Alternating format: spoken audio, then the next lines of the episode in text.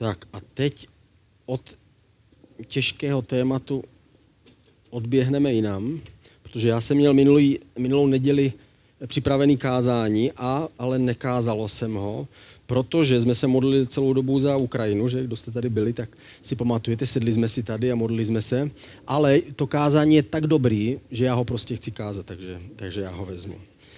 Protože sice situace je těžká, ale na druhou stranu ona bude vždycky těžká. Někteří lidi to měli těžký vždycky a vždycky mít budou. To kázání, který jsi si připravil, navazuje vlastně na to, na to, co jsem kázal před 14 dny, a to je, jak zvládat problémy. Tohle se jmenuje pravidla, která pomáhají zvládat problémy. A o co víc je to aktuální i dnes. Sice třeba budeme řešit jiné problémy, ale ty principy jsou, jsou pořád stejné. Mám několik takových jednoduchých pravidel, který, který s vámi projdu. Je to podle knihy Roberta Schulera, který používal víru na, to, na pozitivní zvládání problému. To znamená, on vzal křesťanskou víru a snažil se pomocí toho být pozitivní k událostem ve svém životě a snažil se vždycky hledat východisko. A tohle byly ty základy, na kterých on postavil ten svůj přístup k životu. První bod, nepodceňujte problémy. To znamená, první bod, pokud nějaké problémy jsou, tak je musíme akceptovat nevyřeší se jenom proto, že je nebudeme brát vážně. To znamená, jsou věci, které můžeme dát stranou, ale když ten, bol, když ten zub bolí dál, budeme ho muset prostě nějakým způsobem řešit. Eh, já jsem měl teď nedávno případ, měl se, byl jsem na pohřbu mý spolužačky, která zemřela, jsem říkal, proč jako zemřela, jsem se ptal mých, mých spolužáků a ona říkala, oni říkali, no ona prodělala rakovinu a byla na operaci a potom se ta rakovina vrátila po nějaké době a ona se rozhodla, že už to nebude řešit, že prostě už nepůjde na žádné vyšetření, že už nepůjde na žádnou léčbu, že prostě bude čekat, jak se to prostě vyřeší samo. A nakonec žila ještě pár let a nakonec ten problém se vyřešil tak, že zemřela její problém se vyřešil tím, že, byl, že nakonec se skutečně stal realitou. Každý problém, který, který se v našem životě vyskytne, pokud je skutečný a trvá, tak ho musíme nějakým způsobem adresovat. Musíme se k němu postavit čelem a začít přemýšlet, jakým způsobem ho teda vyřešíme. Druhý bod, nezveličujte problémy. To je to je aktuální pro nás teď, že? protože my čteme, eh, čteme události, říkáme si tak a teďka benzín bude stát prostě 70 korun, jako já budu jezdit na kole jako a Eh, teď kolik bude stát asi tak letenka, nedostaneme se, nebudou žádný dovolený a tak dále. Prostě člověk už začne přemýšlet, eh, protože naše reakce je, že okamžitě na, na problém, který vidíme, vytvoříme kategorický závěr. To znamená, že řekneme, to už nikdy nebude dobrý, nebo to už bude horší a horší, vždycky to bude horší a horší. Teď o to víc, že situace kdo ví jaká, kdo ví, co všechno se stane, ale my víme, že žádný problém netrvá pořád, to jsem říkal minule, a my víme, že nikdy nic není na 100%. To znamená, víme, že to není tak, že tak a teď bude hrůza a my všichni zahyneme a my všichni skončíme a my všichni prostě budeme muset, eh, budeme muset eh, mít velký problémy. Není to tak, najde nějaké východisky a není to všichni a není to nikdy, vždycky se najde nějaké východisko. I když to někdy je těžké, já jsem zrovna, Jana říkala ten příklad, kdy vlastně jsme v sobotu jeli na small group a předtím psal Svetio, že vlastně musí jet do Polska a musí vyzvednout nějakou známou její, jeho manželkyAny, která se s dítětem, že prchá z Ukrajiny a potom přijdou ještě další dvě s dětma a bylo zřejmé, že nemají kde bydlet a já, on napsal, nevím, kde budou bydlet, že a musím pro ně jet a, a já jsem přemýšlel, tak a co teďka, jaký správný přístup by k tomu měl být. A tak jsem se ptal, bože, tak co vlastně bychom měli udělat? A měl jsem pocit, že mi Bůh připomíná právě ten verš, který jsem četl před chvíli, že ano, že prostě máme máme chtít to řešit, jako kdyby šlo o jeho věci, jako kdyby to byl on. Takže jsem říkal, dobře, takže co, co bych mohl udělat? tak zkusím někoho požádat o pomoc a napsal jsem, eh, napsal jsem tady jednomu pastorovi z Brna, jestli už nějakým způsobem to řeší nebo s tím něco dělají. A on mi napsal eh, od, odkaz na organizaci, která, která s tím má někdy pomáhat, ale za dvě hodiny eh, mi volal, volal vedoucí dětského centra, že jí volal její pastor, což je její pastor, a řekli, přestav si volal mi, psal mi Jirka, že prostě už, je, že už přijíždí křesťani a není to, ne, nemá to kdo řešit, nechtěla bys to řešit ty, takže ona mi volala, přestav si, takže já budu koordinátorka teda ubytování tady v Brně, takže nepomohl bys mi s tím, já oslovím město a budeme se snažit prostě hledat, hledat možnosti ubytování, pokud víme, že sem přijíždí naši známí nebo známí našich známí, nebo víte, jak to je, eh, někdo, na kom nám záleží, tak jim budeme moct zajistit ubytování a ten jeden krok vždycky vede k dalšímu kroku, jeden krok nás, nás může vést k řešení. Já si pamatuju, když eh, ten důvod, proč já mám rád tady tu knihu toho, toho pozitivního přístupu k životu, bylo proto, protože my jsme eh, prožili těžký, těžký období, kdy jsme koupili náš dům. My jsme koupili první dům v roce, to bylo 1800, eh, něco, aspoň to tak vypadá, 1997, myslím, jsme koupili dům a ten dům v Židenicích a říkali jsme si, wow, to je paráda. Jako vzali jsme si na to úvěr, koupili jsme dům a až jsme ho koupili, tak jsme zjistili, my jsme ho koupili od našeho příbuzného, nebo teda ne od našeho, to, byla, to byl ani příbuzný. A my jsme koupili ten dům a my jsme zjistili, že ten příbuzný nás podvedl a že je prostě v úpadku eh, jako podnikatel a že ten dům je součástí nějakého dlužného řízení, který nešlo zjistit a my jsme o něm nevěděli a ten dům prostě propadl exekuci. Jako. No. My jsme koupili ten dům, zaplatili jsme ho a teď, teď vlastně jsme zjistili, že dům je prostě, dům je jako pryč. Jako.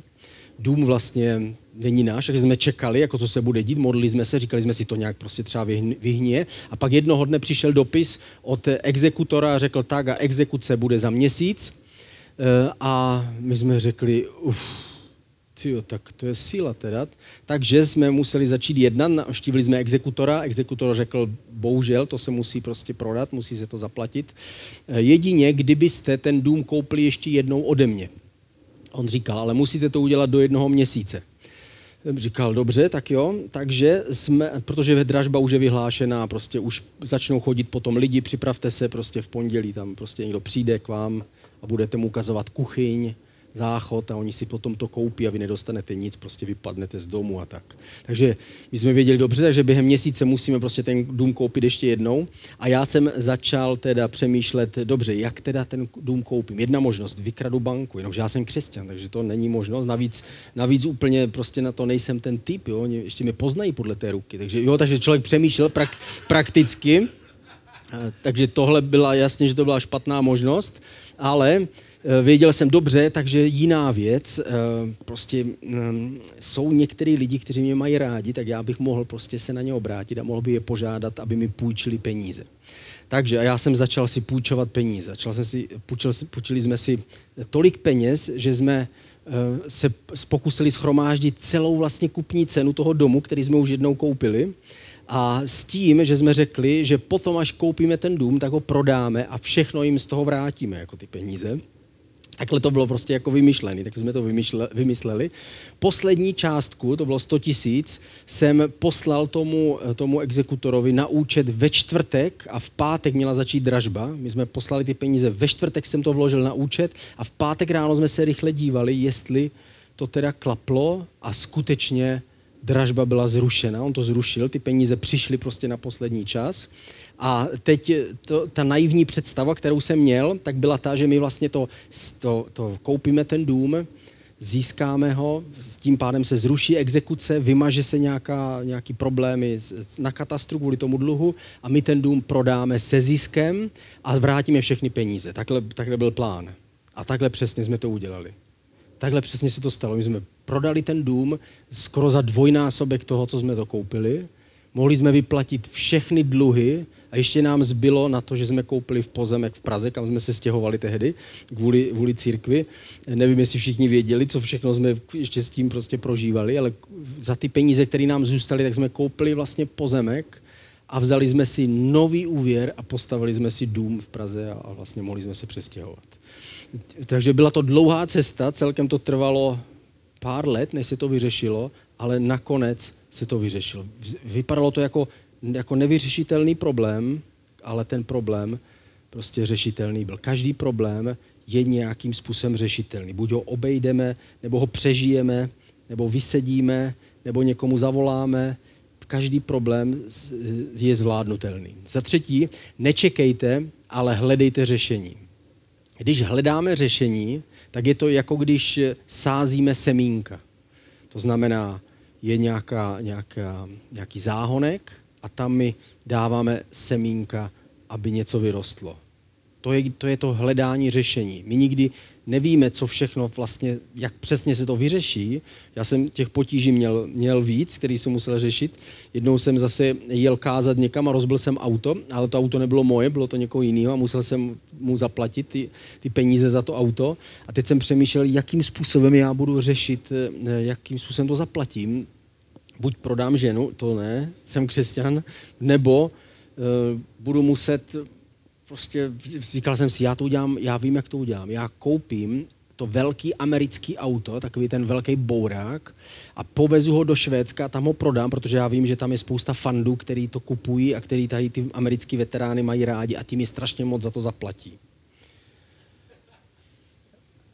No, ale pak jsem si to rozmyslel. Další možnost by byla, prostě hledal jsem různé možnosti a modlil jsem se tak dlouho, dokud jsem nevymyslel řešení. A to řešení bylo, že pojedu do Švýcarska, eh, tam koupím strašně levně auto a strašně draze ho tady prodám. To bylo další řešení. Jel jsem do Švýcarska, přivezl jsem si plíseň na prstě, že jsme tam spali v nějaký spacácí.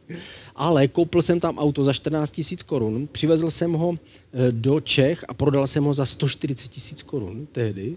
To byla prostě doba a mohl jsem vrátit všechny ty peníze tomu člověku, kterýmu jsem rozbil, rozbil auto. Takže někdy, někdy ten nápad je směšný, ale někdy ten nápad je dobrý a my nevíme, dokud to neskusíme. Musíme hledat řešení a je to jako když sázíme semínko. Každé semínko se neujme, každá rostlinka nevyroste, každá rostlinka neplodí. Je to jako když hledáme otevření dveří. Je to jako když si představíte dlouhou chodbu, je tam spousta dveří a my nevíme, které dveře jsou ty pravé, a jak to zjistíme? Jedině tak, když jdeme a zkoušíme otevřít jednu kliku za druhou, až jedny dveře povolí a my zjistíme, že to je ta naše cesta. To je napsáno ve zjevení, třetí kapitola, osmý verš. Znám tvé skutky, říká Ježíš, hle, postavil jsem před tebe otevřené dveře, které nikdo nemůže zavřít. Ale ty dveře jsou přesně jako ten obrázek s tou chodbou, jde spousta těch dveří. Není to tak, že by, že by řekl Ježíš, postavil jsem před tebou otevřené dveře. To znamená, kamkoliv vykročíš, tak se ti všechno bude dařit. Prostě pojedeš tramvají zadarmo, není tam revizor. Prostě uděláš rozhodnutí, budeš mít zisk cokoliv prodáš, prodáš se ziskem, cokoliv a tak dále. To tak není, je to tak, že my potřebujeme najít ty správné dveře, které Ježíš pro nás otevřel. Ježíš je otevřel, to znamená dál nám východisko z té těžké situace, ale my musíme jít a hledat a některé dveře jsou zamčené a my říkáme, a Ježíš zemřel, prostě už nežije, protože jinak by byly otevřené. Ale Ježíš neříká, že všechny dveře jsou otevřené, ale řekl, že nám dal nějaké možnosti a dal nám otevřené dveře. Kdy mám největší šanci, když, eh, když hledám nějaké řešení? Největší šanci ho nalézt je, když jsem aktivní a snažím se přijít s nějakým kreativním řešením. Já si pamatuju, když jsem hledal práci, když jsem skončil jako pastor v Praze, já jsem byl 20 let na plný úvazek jako, jako pastor v církvi a pak jsem skončil a teď jsem si říkal, tak co budu dělat? A to prostě, to je prostě šok, jako jo. Já jsem si říkal, jsou dvě možnosti, můžeš dělat cokoliv vlastně. Kosmonauta, udržbáře. Prostě. a teď vlastně musíš zjistit, co, co vlastně, pokud nemáte prostě tu profesi, jako kterou, kterou dlouho rozvíjíte, tak je obtížný na něco navázat. A já jsem šel na školení v jedné personální agentuře, kde bylo strašně zajímavé školení, kde eh, ten školitel říkal, když hledáte práci, tak vy musíte si nejprve vymyslet, co vlastně hledáte a čím to máte jasnější, tak tím máte větší šanci, že to najdete. On říkal, většina lidí si myslí, že to je naopak, že musí být co nejobecnější a hledat cokoliv, kdekoliv. On říkal, to ale potom najdou možná někde něco a neví, ale jestliže máme možnost si připravit dopředu, co vlastně hledám, tak potom mám šanci to najít. On říkal, ideální je, když vím, že chci pracovat jako um, masér hokejistů a chci pracovat pro první nebo druholigový tým, a chci to dělat na poloviční úvazek. On říkal, když máme takovouhle představu, tak vím úplně přesně, na koho se obrátit. Říkal, a ještě ideální je, když víme i pro jakou firmu bychom to chtěli dělat. Potom je můžeme oslovit. Bez ohledu na to, jestli inzerují nebo neinzerují místo. On říkal, když personalista ve firmě dostane, eh, dostane nabídku na zaměstnání, ve chvíli, kdy nikoho nehledá, tak se na to vždycky podívá. Ale když hledají a inzerují nějaké místo, tak mu přijde možná 10, 20, záleží, jaká je doba zrovna, že? 10, 20, 30 životopisů a on je prostě prochází, projíždí a prostě pak je hodí do koše. Ale člověka, který řekne, já bych chtěl pro vaši firmu pracovat, tak je větší šance, že se mu zarije do mysli, strčí ten životopis do šuplíku a možná, až se něco najde, až se něco vyskytne, tak, tak s tím přijde. Za čtvrté, nehledejte vyníka. To znamená, někdy jsou věci, za které někdo může. Že? Jsou vrazy a zloději, kteří za něco můžou, ale kdo může za to, že nejsem vyšší? Kdo může za to, že nejsem hezčí? Kdo může za to, že nejsem ještě chytřejší? Prostě tak to je. Nemůže za to nikdo. Takové to tady prostě je. To je moje hláška. Nemůže za to nikdo. Takové to tady prostě je. Prostě to tak, takhle to bylo. Ty ses nestvořil, nevybral, prostě seš takový, jaký seš, nedá se nic dělat. Mohlo tam být víc nasypáno v té hlavě, ale mohlo tam být i míň. Pořád to není úplně prázdný. Mohlo být trochu hezčí, jasně, ale co se dá dělat, není to úplně nejhorší.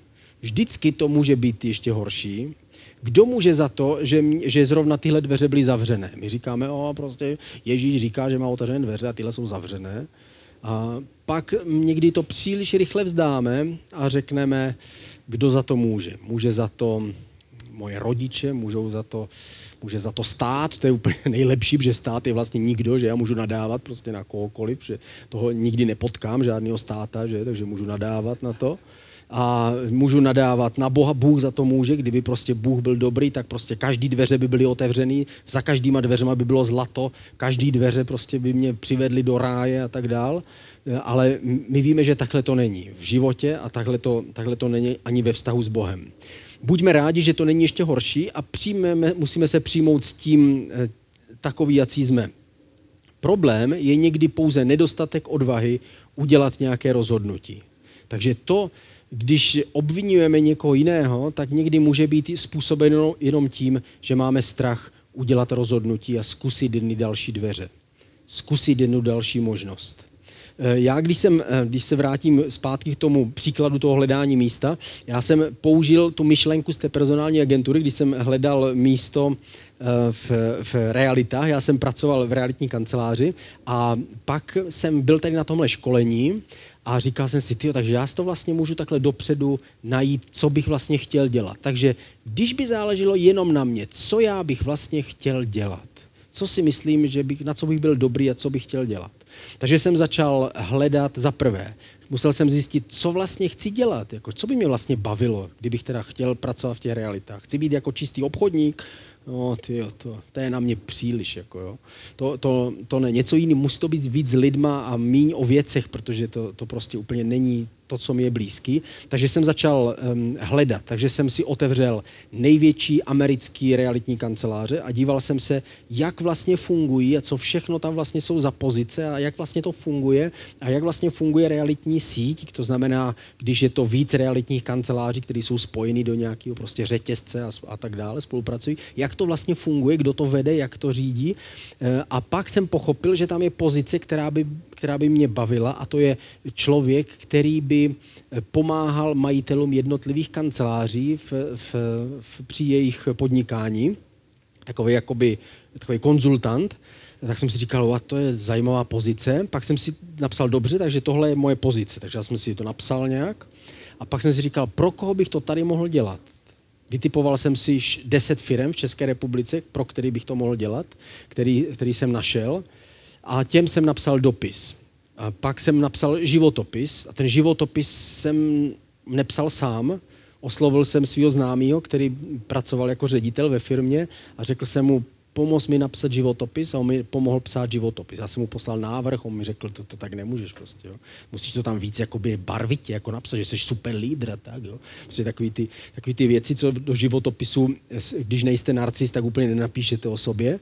A on říkal, to tam prostě musí být, pomohl mi, takže jsem najednou věděl, co chci dělat, koho chci oslovit a pak jsem si napsal eh, dopis, průvodní dopis a životopis, který jsem poslal přímo jmenovitě. Našel jsem si člověka, který to má na starosti a poslal jsem to do té firmy. Z deseti firm, čtyři firmy mě pozvali na pohovor a jedna firma mě vzala. Ta, která mě vzala, tak, eh, tak se mnou seděl ten, ten jejich ředitel a říkal mi na konci, pane Zdráhale, vůbec nevím, co vy byste pro nás mohl dělat, ale cítím, že já vás vezmu. My něco, něco vymyslíme. Protože vy tomu nějak věříte. Jako, jo? Vy tomu nějak věříte. Vy tam prostě něco, já jsem mu povídal všechno možné, prostě co pro ně budu dělat. To, co jsem si nastudoval a, a to přesně jsem pro ně šest let dělal. A bylo to, bylo to úžasný zážitek. Co to znamená? Znamená to, čím víc se zaměříme, čím víc si dáme práci s tím, s tím zjištěním toho, co vlastně potřebují, tím je větší šance to dosáhnout. Někdy ty ty cíle jsou dosažitelnější, než se zdají. Já jsem vzal jeden takový hloupý příklad. Teďka se zdá takový hloupý, protože, protože zbraně vidíme prostě všude na internetu, ale já jsem to připravoval ještě předtím, před, před tou válkou na Ukrajině a při, našel jsem si příklad, kdybych chtěl ulovit jelena. Kdybych prostě můj cíl byl, omlouvám se, jo? kdyby můj cíl byl ulovit jelena, řekl bych, já bych chtěl mít prostě na stěně jelení hlavu s parohama a chtěl bych mít konkrétně dvanácteráka. Tohle, by, tohle je můj sen. Když si tohle řeknu, tak je to nemožné to splnit. Za prvé, nevím, kde je jelen, ne, ne, ne, nevím, proč, jak by se dal přemluvit, aby mi dal svoji hlavu, abych si mohl dát na stěnu. Takže jsem začal hledat na internetu, schválně, když bych chtěl ulovit jelena. Takže jsem si napsal do Google, jak ulovit jelena prvních šest odkazů byly jenom vtipy. jak ulovit jelena, jak ulovit lišku a tak dále.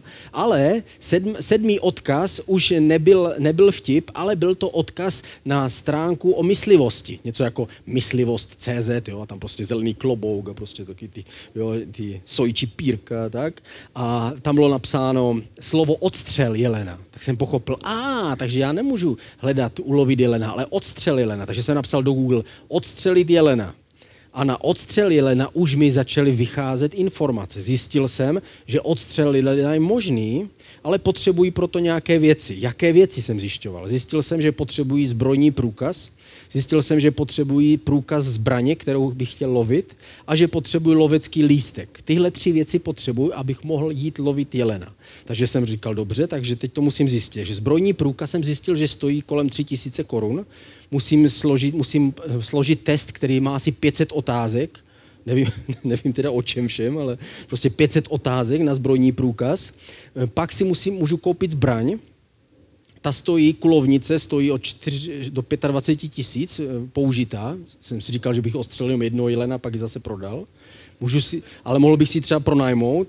Eh, lovecký průkaz jsem zjistil, že v Brně, v Brno, brněnské lesy eh, nabízí lovecký průkaz na pět dní za 100 korun a tím se stanu součástí jejich brněnských lesů. A pak si můžu zaplatit odstřel jelena přímo u brněnských lesů za 7 tisíc korun plus tisíc korun na den, když mě někdo provádí a ukazuje mi, kde ten jelen je, plus 2,5 tisíce za psa, který ho najde, až ho postřelím, a stažení kůže.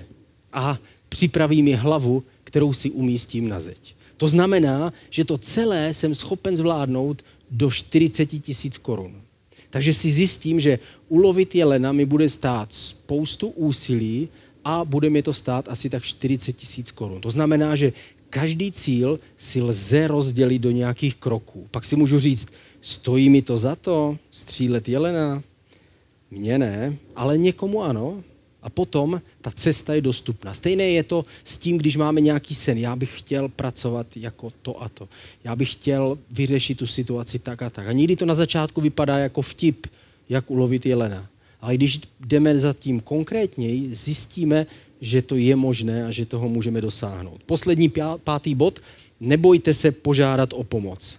Nebojte se o problému mluvit. To znamená, když řešíme nějaký problém, tak já ho vždycky nosím v sobě. A když ho nosíte v sobě, tak, eh, tak, tak vás to bolí tady, tady a tady. Znáte to, že?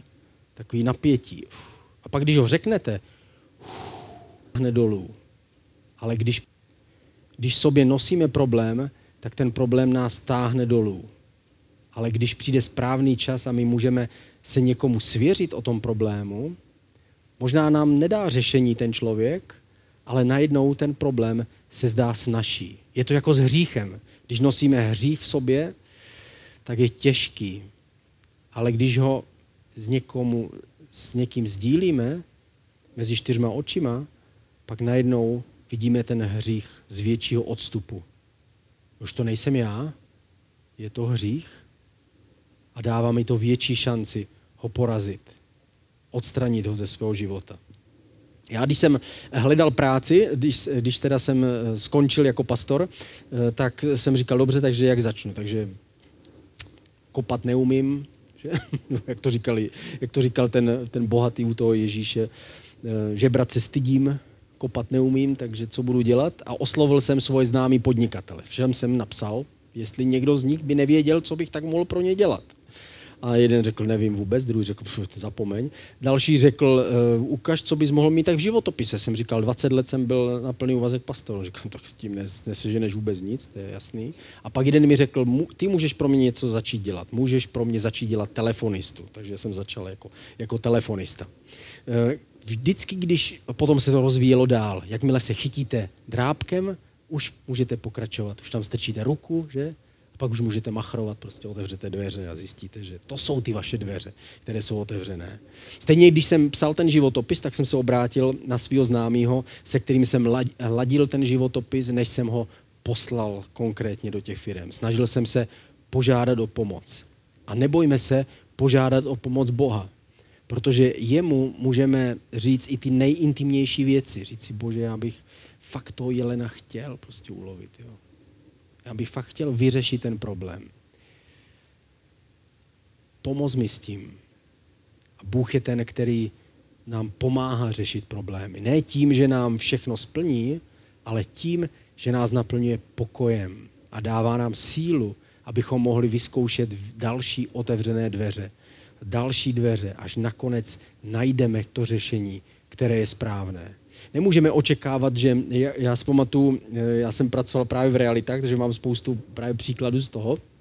A jednou jsme dělali, eh, dělali takové školení o tom, eh, jakým způsobem má někdo telefonovat. Telefonování je prostě odporná věc, jako kterou nikdo nechce dělat. Každý obchodník musí telefonovat a je to prostě nepříjemné. Musíte volat neznámému člověku a chtít po něm něco, co on vůbec nechce většinou udělat a vy ho musíte přesvědčit, aby on prostě chtěl to udělat. A tohle byli obchodníci v realitách, kteří měli volat lidem, kteří prodávají nemovitost a měli jim nabídnout, že jim to v tom pomůžou oni a budou jim obchodníkem a říkal jsem mu, jakou a dělali jsme si takové statistiky a já jsem se bavil o tom s jedním, s jedním obchodníkem a říkal jsem mu, jakou s tím máte zkušenost. A on říkal, no já jsem, já jsem zjistil, mám takovou statistiku, hodně dobrou, že eh, můžu, že nejlepší je volat eh, na inzerát, který vyšel a je starý 17 dní. Jsem říkal, wow, tak to je teda statistika. On říkal, já prostě, já na jiný nevolám, jenom na starý 17 dní. Jsem říkal, tak to je, to je dobré, jak jste na to přišel? On říkal, to je prostě statistika. Jsem říkal, jo, a, a, a jak jste na to přišel? On říkal, jsem přišel na to, že když volám na inzeráty, které jsou mladší než 17 dní, tak se nedovolám. A když jsou starší než 17 dní, tak nechtějí už spolupracovat. Jsem říkal, fakt, vážně? A na kolik jste volal inzerátu? On říkal, na tři. Jeden, dva, tři. A měl statistiku hotovou. A ta, víme, že takhle to nefunguje. Někdy těch, těch telefonátů nebo dveří nebo zasadit semínek je potřeba víc, než přijde to řešení, než přijde ta, než přijde ta, ta možnost, kterou nám dává Bůh. To, co Bůh nám dává, tak, tak je víc sil, Vždycky, když nemám sílu, tak jdu k Bohu, aby Bůh mi dal sílu. Bože, dej mi sílu. Vždycky, když jsem, když jsem uh, telefonoval, tak říkám, Bože, dej mi sílu, ať to prostě, ať to zvládnu. A Bůh nám dává sílu. Ne všechno se podaří, ne všechno je hned, hned ta výhra, ale když nám Bůh dá sílu, tak tomu dřív nebo později dospějeme. Ve Filipským, ve čtvrté kapitole, 6. 7. verš je nádherný, nádherný verš. O nic nemějte starost, ale za všechno se modlete. O své potřeby proste s vděčností Boha. A boží pokoj, přesahující všechno chápání, bude střežit vaše srdce i mysl v Kristu Ježíši. To je nádherný verš, který říká, vemte svoje starosti, dejte je Bohu. Bůh vás naplní pokojem, který přesahuje všechno porozumění. To je, co my potřebujeme, aby Bůh nám dal pokoj. Problémy, které řešíme a možná budeme řešit, a řeší lidi, kteří sem třeba přijdou do naší země a my jim budeme pomáhat, tak budou řešit problémy, které nebudou snadné. A ne, nedají se vyřešit takhle. Pomodlíme se a spadne pět tisíc korun na nová země. Ale víme, že to, co působí Bůh, je, že nám dává pokoj. To znamená, že nám dává sílu znova vstát a pokračovat dál. První Petrova, pátá kapitola, sedmý verš. Všechnu svou starost svěřte jemu, vždyť jemu na vás záleží. To znamená, že mu máme dát veškeré svoje starosti, protože mu na nás záleží. On na nás myslí. A on ví, že my se dostaneme z té situace dřív nebo později, pokud se nevzdáme. Pokud budeme vytrvalí, tak tehdy najdeme ty dveře, které jsou otevřené a řekneme, o, já jsem si říkal, že to bude nekonečný. A nakonec to trvalo jenom pět let. Jako, na, jako když jsme řešili to s tím domem to trvalo několik let, než se to vyřešilo. Ale nakonec to vyřešilo a dneska je to příběh, který můžu říkat. A stejně je to s problémy, které máme. Někdy trvají dlouho, ale nakonec nám Bůh dá sílu je překonat a vytrvat. Já jsem v září skončil v práci, eh, měl jsem dobře placenou práci a prostě kvůli covidu nebyl jsem schopen prostě mít dostatečné výsledky. Firma řekla, bohužel, prostě končíme. Takže jsem říkal, o, ty, co já budu dělat. V té chvíli se mi ozval jeden známý a řekl mi, my hledáme někoho, koho bychom mohli podpořit, kdo by šel s evangeliem eh, za mladou generací do škol. Jsem říkal, výborně, tak to je prostě, co já vezmu. Jdu do toho, jenomže covid eh, neumožnil prostě jít do škol, tak jsem si říkal, ty, co teď jako bude. A teď najednou vypukla tahle situace a ozval jsem, ozval se mi Dan Skokan a řekl, hele, ty teďka pořád se ti ty školy neotevřely, tak pracuji prostě pro to, co teďka můžeme pomoct lidem, dej tomu prostě svůj čas a já, mě to umožnilo vlastně dát spoustu času něčemu, co přinese pomoc lidem. A zároveň to je vlastně moje vlastní cesta, kterou můžu jít za tou jeho vůli, kterou Bůh pro nás má. Někdy je to jasně daný, nastoupíte do práce a prostě jste placení a je to dlouhodobá věc. A někdy je to nejistota každého kroku. Každý z nás máme svoji cestu. A každý z nás máme starosti, které nás bolí tady, tady a tady. Takže pojďme teďka se položit sem ruku a pojďme se za ně modlit. Ježíši, ty vidíš naše starosti a strachy a obavy a nejistoty a my ti je přiznáváme a nestydíme se za ně, protože jsme lidi a ale víme, že ty jsi Bůh a tak ti je přinášíme. Dáváme ti strach o sebe, o naše zdraví, o naši budoucnost, o naše rodiny, o naše štěstí, o tenhle způsob života, který se nám líbí. Všechny tyhle obavy my dáváme tobě, Ježíši. Protože víme, že ty bereš každou starost a máš péči o nás tě prosíme, aby tvůj pokoj nás naplnil. Já se modlím za každého, kdo položil svoji ruku na svoje potíže a starosti a modlím se, aby tvůj pokoj je naplnil. Duchu svatý, ať tvůj pokoj naplní jejich mysl a duši. Ať přinese uvolnění tam, kde je tíha a starosti. Ať každý strach uteče před světlem, které ty přinášíš. Protože tvoje láska nikdy nekončí. Ježíši, tak my tě chválíme. Děkujeme ti, Ježíši. Děkujeme ti, Duchu Svatý, že ty jsi stále stejný a to, co my teď prožíváme, tak je jenom malinký začátek toho, co ty pro nás máš připravený. Děkujeme ti, že to je jako malá záloha toho, co ty pro nás máš. Tak tě chválíme, Ježíš. A zveme tě, aby jsi byl s náma a prosíme tě, aby chránil naši mysl před všema těma eh, děsivýma zprávama, abychom byli obrácení k tobě, Ježíši.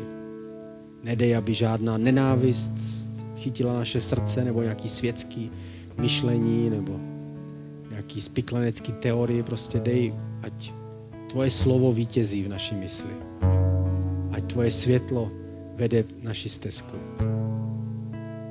Tak ti děkujeme za tvůj pokoj, který ty dáváš. Duchu svatý, já se modlím, aby ty si nás provázel a naplňoval. Proměň naše modlitební chvíle, ať je, je tam tvoje blízkost. Se na tebe obracíme a od tebe potřebujeme získat pomoc a sílu. Dej nám sílu, aby dalších pár dveří jsme otevřeli a zasadili další semínka. Abychom mohli pomoct ve svých problémech i v problémech ostatních.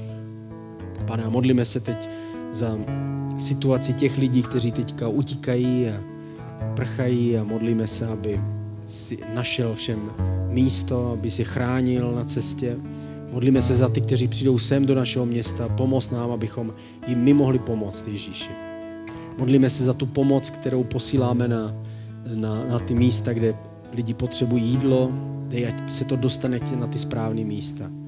Aby když otevřou to jídlo, aby spolu s ním tam byla tvoje láska. Že to jsi ty, který pečuješ. Ty, který zaopatřuješ. Tak ti děkujeme za všechny zdroje, které na to jsou uvolněny a pomoz nám, ať pomůžeme tam, kde ty si přeješ, Ježíše.